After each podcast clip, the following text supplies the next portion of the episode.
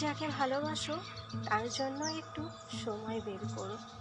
হাজার ব্যস্ততা থাকা সত্ত্বেও তাকে একটু সময় দিতে শেখো। কারণ এই সময়ের অভাবেই সম্পর্কের মধ্যে সৃষ্টি হয় দূরত্বের।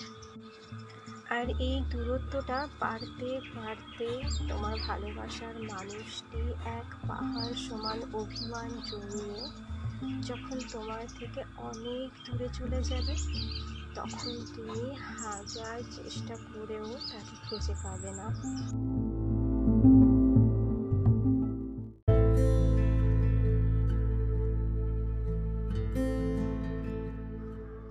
যাকে ভালোবাসো, তাকে একটু সময় দিতে শেখো। কারণ এই সময়ের অভাবেই তো সম্পর্কের মধ্যে সৃষ্টি হয়, দূরত্ব।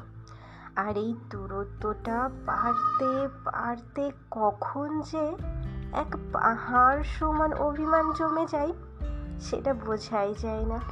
আর সেই পাহাড় সমান অভিমান নিয়ে যখন তোমার ভালোবাসার মানুষটি তোমার থেকে অনেক দূরে চলে যাবে, তখন তুমি হাজার চেষ্টা করেও তাকে আর খুঁজে পাবে না।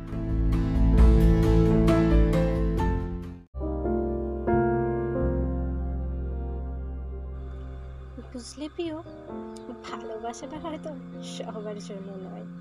কারণ যে পায়, সে খুব সহজেই তার ভালোবাসার মানুষকে খুঁজে পেয়ে যায়।